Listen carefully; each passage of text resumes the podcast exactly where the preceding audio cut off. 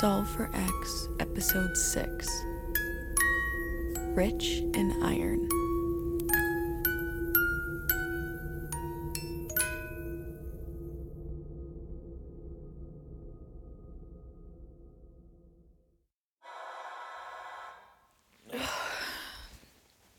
Oh,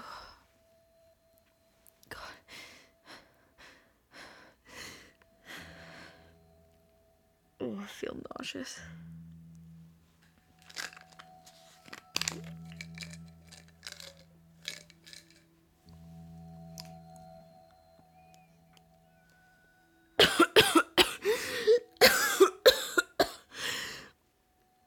oh, sorry. I've had quite um I've had quite the doozy of a day. I don't I don't have much to say in regards to a rundown of my workday. I saw one patient before I became a patient myself. This all feels like something that should be on an incident report, though, so I guess I'll tell you. Sorry. I guess I'll tell you everything. So it's all logged and, and whatnot. And if, if you care, then great. And if you don't, then just delete it or disregard.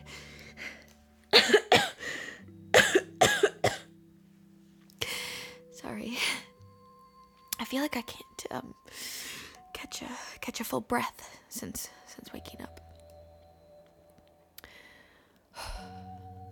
I've been a nurse for about 10 years now. I've overseen countless operations and procedures, but but I never had surgery myself. Never had surgery myself. I've been lucky to have been very healthy in my life so far. Basically, I don't have a basis for what surgery is supposed to feel like for the patient. I thought you got put under anesthesia and boom, lights out till you wake up hours later after it all in ICU. That wasn't my experience. But, um, anyway, uh, this morning I, I clocked in for my 7 a.m. Sorry. I, uh, I clocked in for my 7 a.m. start. Um, there's a girl in pre op I'd been attending to whose surgery was set for this morning, so I got to work getting her ready. The doctor came in shortly after. I know I've voiced my concerns about Dr. Stevenson before, but I have to say it again because that man is a sexist pig, and the way he treats his patient is abhorrent. He had only begun going over the charts when another man walked in. Introduced himself as Dr. Minyard, said he was transferred here for a few shifts just to help lessen the load, which I mean, what a massive relief to us. We have been completely overrun and understaffed recently, so this was truly a blessing. And he seemed like a nice enough young man, quite burly, with broad shoulders, and his smile was all teeth. He spoke kindly to the girl awaiting surgery and listened attentively while Dr. Stevenson caught him up on the girl's condition. He seemed a tad bored by it all, if anything, but uh, I can't blame him. Sorry.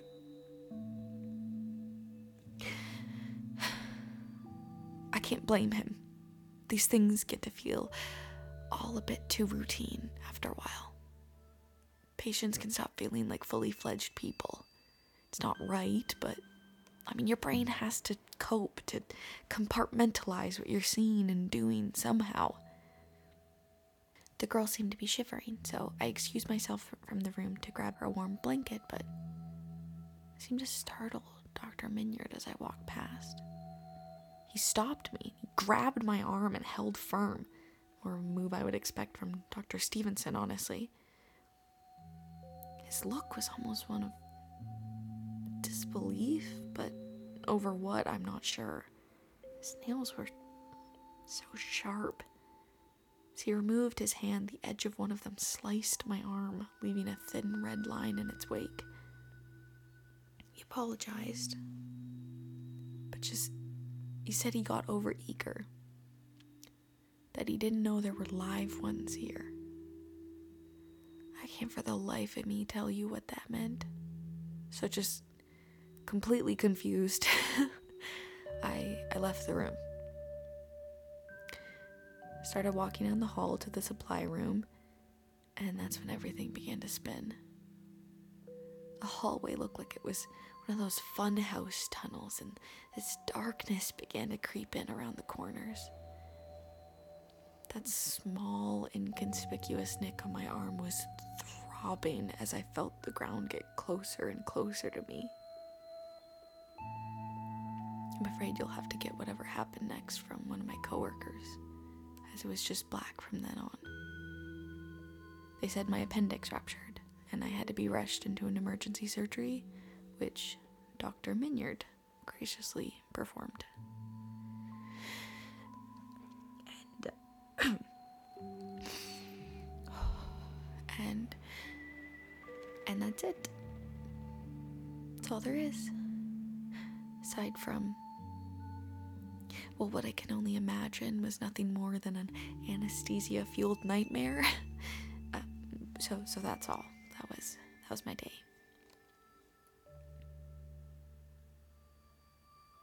Sorry, would you mind terribly if I told you about the nightmare? I've never been any good at keeping stuff like this inside, and I really don't think I could repeat this story to another person face to face without feeling like a loon, so just saying it to this little recorder feels more doable. It was just, it's just that it was so vivid and painful. I've never had a dream hurt before. Normally, when I was dreaming, if any harm would come my way, it would either feel like nothing at all, or my brain would wake me up immediately, like it panicked and didn't know how to replicate the feeling, so it just quit. I rather wish it um, did one of those options. I've never heard of patients having dreams like this before, but but but in the dream, it was black and then and then my senses started to come back to me one by one. First, I felt cold. Stiffness of the operating table marking every place where the only protection to my bones is thinly stretched skin. The points were tender already, the beginnings of bruises, I was sure aching like I'd been lying there for hours already. Then my hearing. I could hear this incessant beeping that grated on my ears, so loud and overwhelming I almost flinched with every pulse. I say almost because. See, that's when I found that I was completely unable to move at all. I still had feeling. I could feel the heat of panic and dread flow through me as I tried to get even a pinky finger to twitch. But nothing. The only part of my body capable of movement were my eyes, having shot open just to be blinded immediately by the fluorescent surgical light hanging above me. As I waited for my eyes to adjust, my smell returned. The stench of disinfectant and iron burning its way through my sinuses. The heat and panic came back there because in my job, iron. Iron means blood. My eyes caught the movement of someone standing next to the table.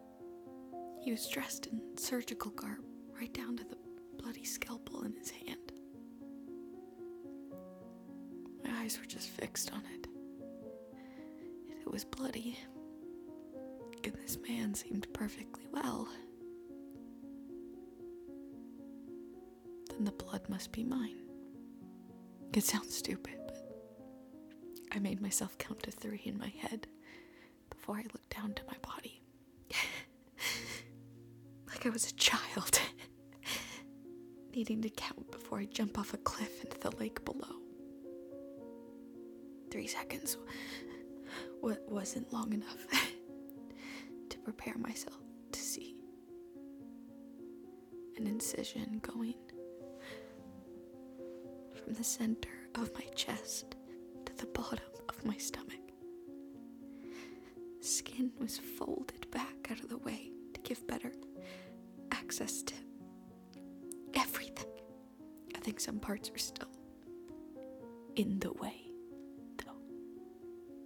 Because what looked like my large intestine was just, just pulled out, resting on my feeling a breeze it was never supposed to feel. I tried to say something or scream, but I, I couldn't. It only made me choke around this tube running down my throat. The attempt, though, to gain the attention of the surgeon. And, and initially, I felt almost relief. I thought he'll see I'm awake.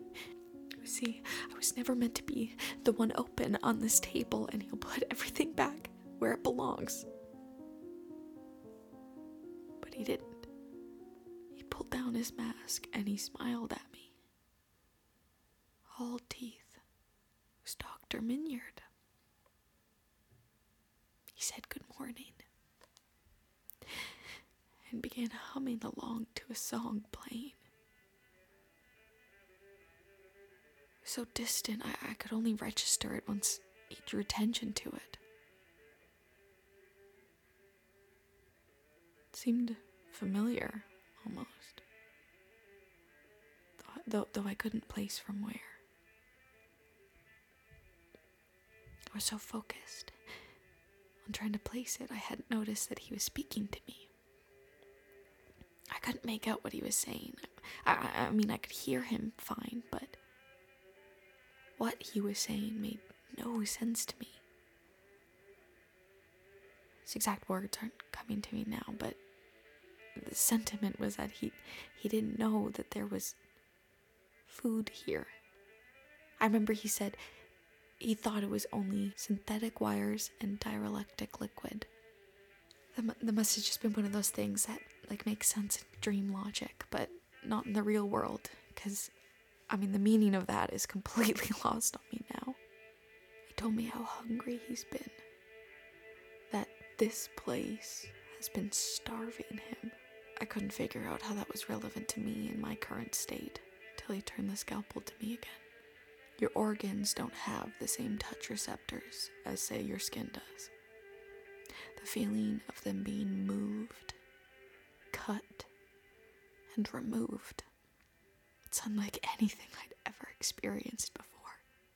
He laid the scalpel on the operating table next to my unmovable hand, like he was taunting me to just grab it. He reached in, and it felt like my entire core was one giant nerve set alight by the smallest of his movements. The sensation you have in your stomach when a roller coaster drops, mixed with the cut of a knife so sharp the pain comes only after you notice the blood. When I first started at this hospital, I found the transition from the classroom to the hospital to be a jarring one. I promise this is relevant. I just. I can point to any organ on a diagram and tell you every possible thing it does, all the things that can go wrong, and how to treat it. But a 2D cartoon is nothing like what they actually look like covered in blood and fluid encased inside. Eventually, you get it, but there's a learning curve. I found myself thinking of that when the doctor pulled my own appendix out and held it before him. I've seen so many patients' appendixes before, but never my own. It was smaller than I imagined. I mean, if I had to imagine it. No textbook or late night study session would have prepared me, though, for for the sound. For the sound your organs make when they're being bit into. All of Dr. Minyard's pearly white teeth stained in a thick syrupy red. The more he ate, the more his whole body seemed to shift. Joints just slightly out of place, ankles not quite as smooth as they should have been. He looked as if he was drawn from the memory of a person unfamiliar with proper proportions. The hair on the back of my neck stood tall, but I still couldn't move a millimeter. I began to pray, tried to block him out. He spoke to me as he chewed, spitting bits of blood and meat while he told me he was actually doing me a favor. That appendixes were nothing but ticking time bombs that I wouldn't have to worry about anymore. He'd finished his meal by the time I finished my prayer, and he began looking over me again, his eyes scanning over my dying body like a table at a potluck. He made a selection and began telling me how humans actually only need one lung to survive. As soon as he said that, my breath picked up speed. Felt like I was trying to make up for a lifetime of breath in a single moment, like I could get all the use I could before it was stolen from me. If I could just breathe enough now, it would make up for then. He wouldn't shut up as he carved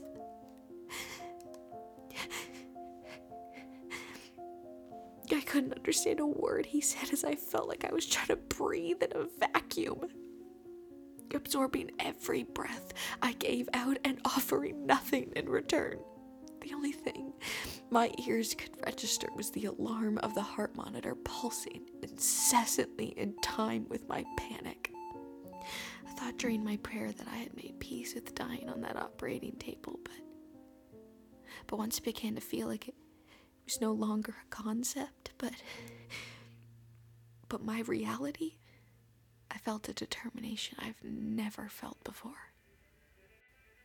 All of those stories of people removing their own limbs or lifting an impossible weight to survive ran through my head and suddenly made sense in a way they never did before. Granted, I didn't saw off my own limb or lift a five ton truck, but I did ever so slightly begin to squirm. First, I, I got my fingers twitching my toes.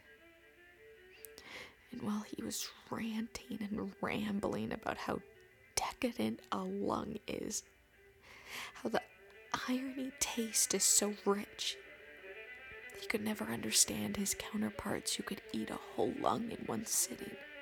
I I grabbed the scalpel in my clumsy hand, and any movement I had, I lunged and stabbed him in the gut. I tried to keep the blade inside as I, as I collapsed back on the table, run it through him. I was in more pain than I ever thought possible. My senses disappeared into white static as the pain alone was more than my body could even process. The white faded, but the pain did not. As the hospital room faded back into my view, Dr. Minyard was hovering directly above me, all teeth, laughing at me.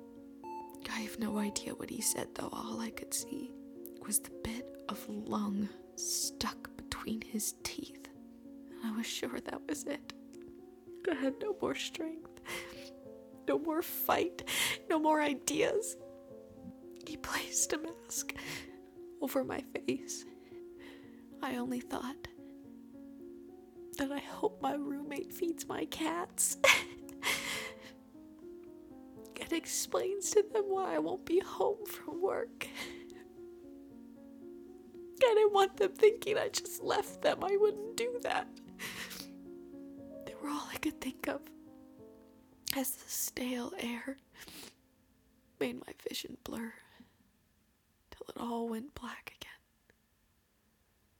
And then, against everything that I thought, every belief that I held, I awoke in the recovery room, my fellow nurses around me, and a stomach wrapped in gauze That was when Dr. Minyard entered the room. I felt that panic again. The kind that runs so deep, where your body recognizes danger before your brain does. He asked the nurses to leave. And I begged them to stay, but they did as he asked. I tried to tell myself that that was just a dream, because there's no way that was real. And and I just can't I can't catch my breath because because I keep having these panic attacks. That's that's why. He told me that he'd keep a close eye on me. That he would find me again once I was healed. At that, he smiled. But he had the same bit of food of meat stuck in his teeth as he did in my dream.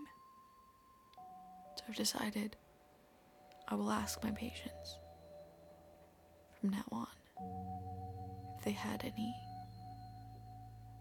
dreams while in surgery. And I pray for their sake I'm the only one. Why is X in there? I'm pulling them out.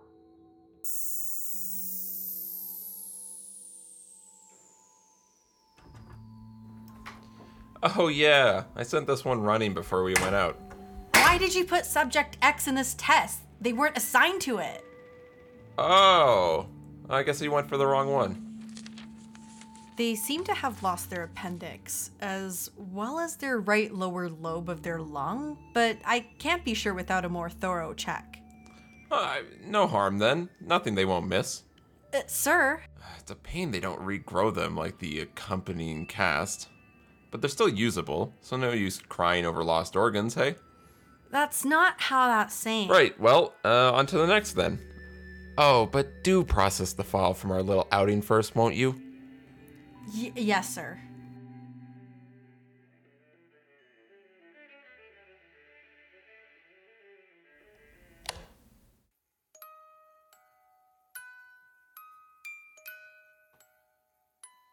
Hello, everyone. I hope you enjoyed this week's episode. If you did, please consider giving us a follow or leaving a review, as it really helps us out a lot. Voice performances this week we had Patricia Chai as Sloane, Evan Funnell as Nathanial, and myself, Lee Funnell, as X. Don't forget to check us out on Instagram, TikTok, and Tumblr at solve for X underscore podcast. Thank you so much for listening, and we'll see you next time.